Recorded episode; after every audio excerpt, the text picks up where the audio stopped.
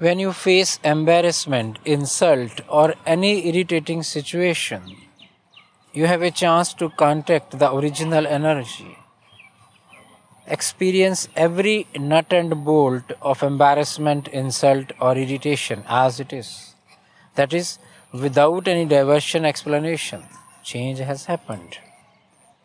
When you are nervous, anxious, confused, and so on, it means ego is not able to settle on some pre-confirmed ground. Ego is not able to find its comfort zone. If these expressions are not rejected as alien, the whole energy is concentrated here in action. The crash of ego is an invitation to the wholeness to operate.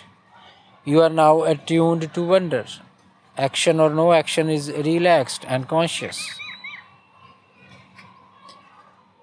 We seek relief by solacing or complaining explanations when we experience uneasiness due to embarrassment and so on.